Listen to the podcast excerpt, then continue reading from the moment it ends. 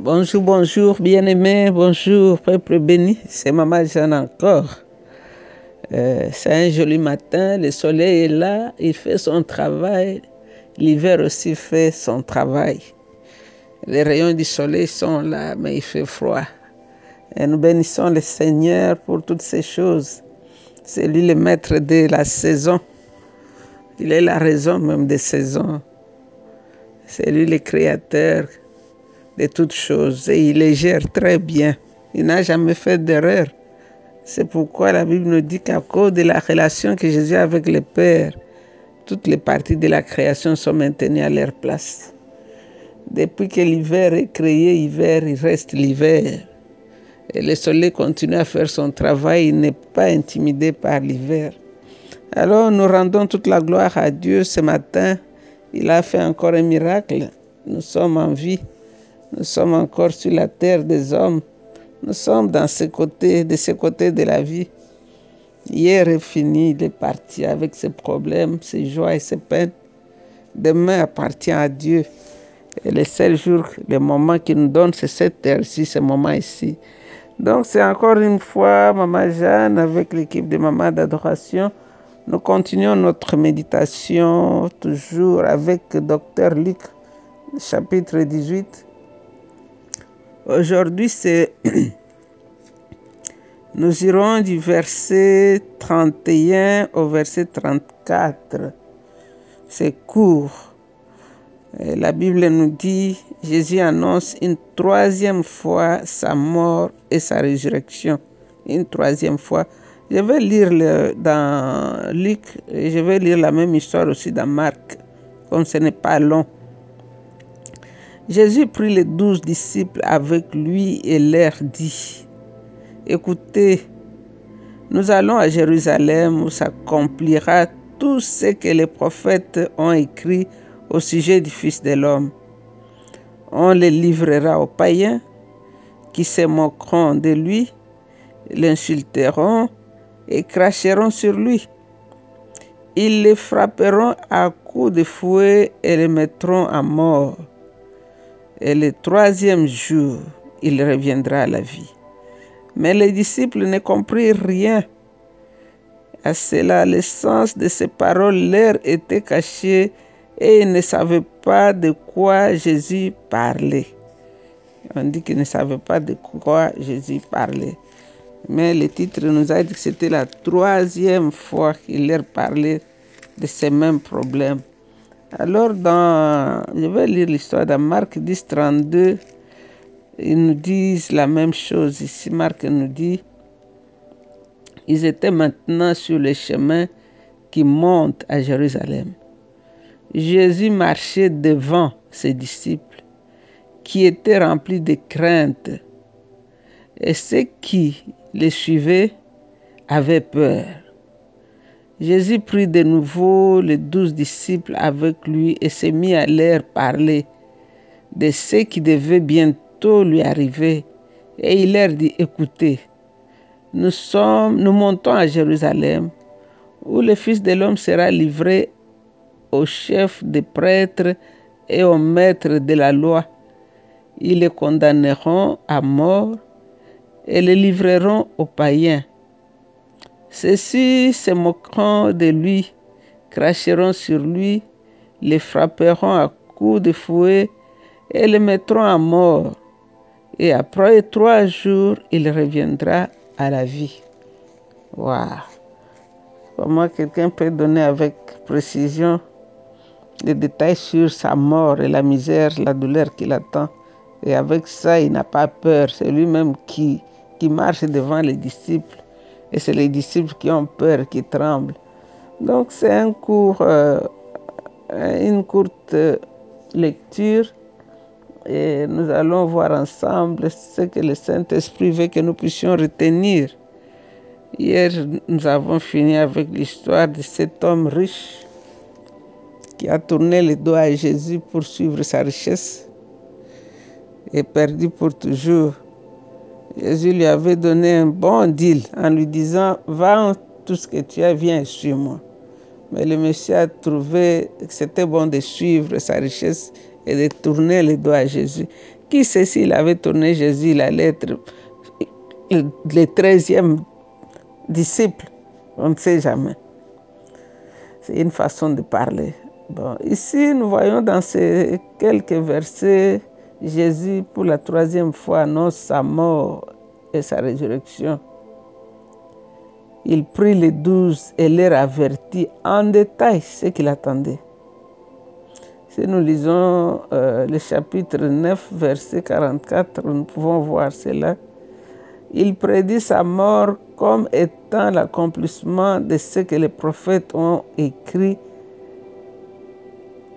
avec son, son divin savoir calmement il prédit sa mort. Il parle ici, il affronte la mort même avec courage.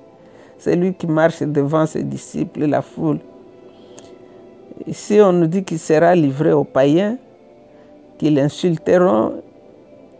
Donc, pourquoi ils n'ont pas fait en cachette? Ils pouvaient l'exécuter en cachette ou le lapider. Mais les prophètes n'avaient pas dit cela. Ils ont prédit sa trahison. Ils ont dit qu'il allait être moqué et insulté. On allait cracher sur lui. On allait le clouer à la croix.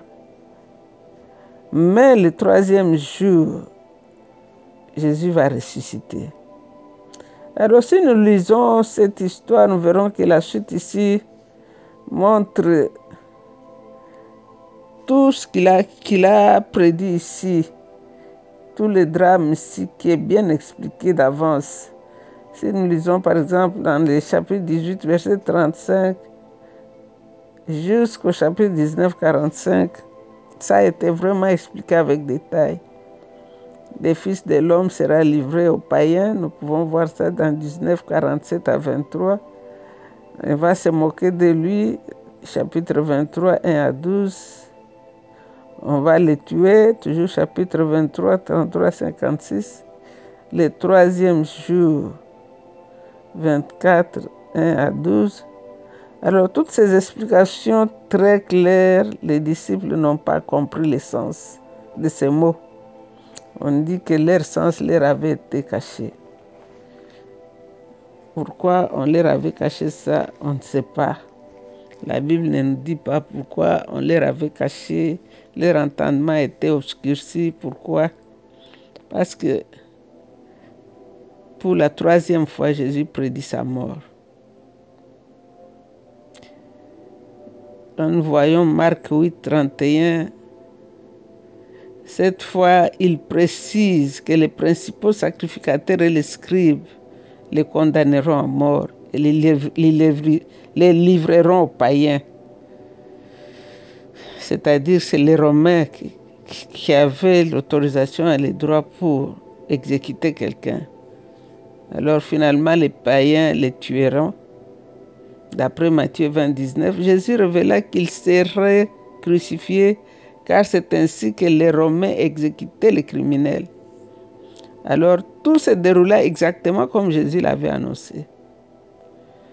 Mais bien qu'ayant été informés à trois reprises du déroulement des événements, les disciples ne comprenaient pas ce dont Jésus parlait.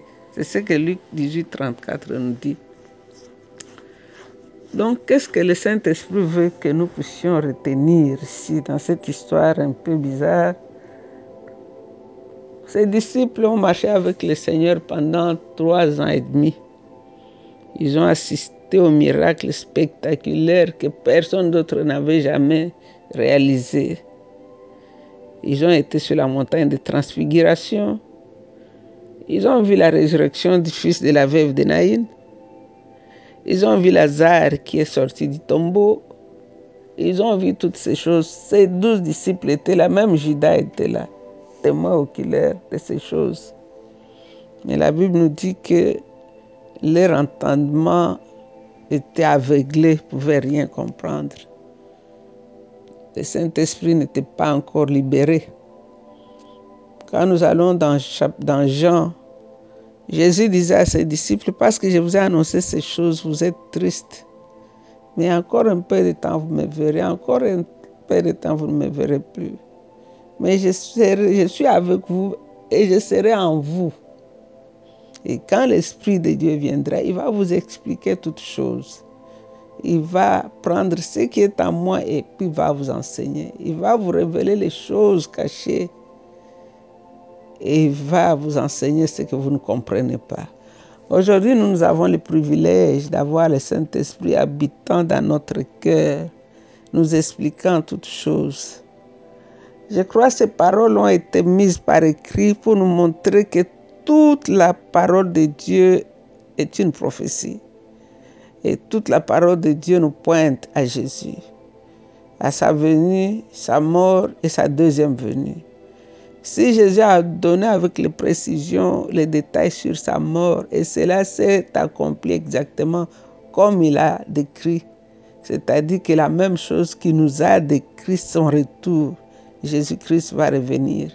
Si nous lisons Matthieu 24, nous lisons partout il a parlé de sa seconde venue, c'est-à-dire de la même façon que la prophétie sur sa mort s'est accomplie la même façon que toutes les promesses que Dieu t'a données dans la parole de Dieu vont se réaliser dans ta vie.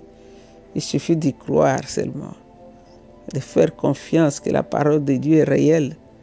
Et Dieu est toujours derrière sa parole pour l'accomplir. Non seulement il est derrière sa parole pour l'accomplir, il est aussi derrière ta parole pour l'accomplir. Car la Bible dit, vous êtes des dieux et pourtant vous mourrez comme des simples personnes. Donc aujourd'hui, nous allons prier. Que le Saint-Esprit nous aide. Il nous aide à croire dans la parole de Dieu que ce qu'elle dit est vrai, que ce qu'elle dit s'accomplira. Toutes ces promesses sont oui, amen. Les promesses que Dieu t'a données sur ta guérison vont s'accomplir. Crois seulement. Les promesses que Dieu t'a données sur tes enfants vont s'accomplir. Crois seulement. Les promesses de Dieu sur ta famille vont s'accomplir. Crois seulement car Dieu n'est pas un homme pour se repentir. Et il n'est même pas un fils de l'homme pour se contredire. Quand il promet, il réalise. Jésus a donné les détails et des précisions sur ce qu'il attendait à Jérusalem. Et les choses sont arrivées telles qu'il les avait expliquées. Alors, rendons-lui toute la gloire, parce qu'il n'est pas un Dieu qui parle en vain, il parle et il réalise ce qu'il a dit. Nous voulons te dire encore une fois merci, toi qui étais venu pour mourir. Tu es mort, tu es ressuscité, tu es monté au ciel et tu reviens bientôt dans la gloire et tout te verra. Toi le sauveur du monde, toi le créateur de l'univers visible, invisible. Toi le Dieu qui chante les étoiles. Toi le Dieu qui acclame les arbres de la forêt. Les vagues se soulèvent pour reconnaître ta majesté. Les animaux reconnaissent que tu es leur créateur. Et nous, que tu as créé à ton image, à ta ressemblance, nous voulons t'adorer t'adorer, toi l'adorable. Tu es le plus doux, le plus beau parmi dix mille. C'est toi le bon berger, c'est toi le pasteur fidèle. Tu nous conduis toujours, toujours vers le vert pâturage et tu nous fais reposer. Mon âme t'adore, Seigneur de gloire. Mon âme t'adore, Jésus-Christ, car tu es Dieu, il n'y en a point comme d'autres. Nous t'aimons, Seigneur. Toi, la fusion du divin et de l'humain.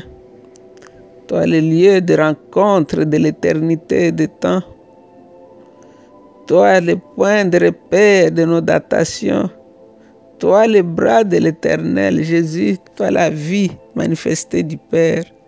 Nous t'adorons, Seigneur. Console un cœur brisé aujourd'hui. Et sur les larmes de quelqu'un aujourd'hui et guérit quelqu'un qui souffre dans son corps. Le médecin lui a dit qu'il n'y a plus d'espoir, mais je déclare la guérison dans le nom de Jésus.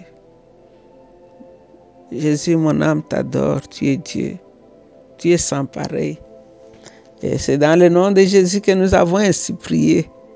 Avec beaucoup, beaucoup d'actions de grâce, nous disons Amen.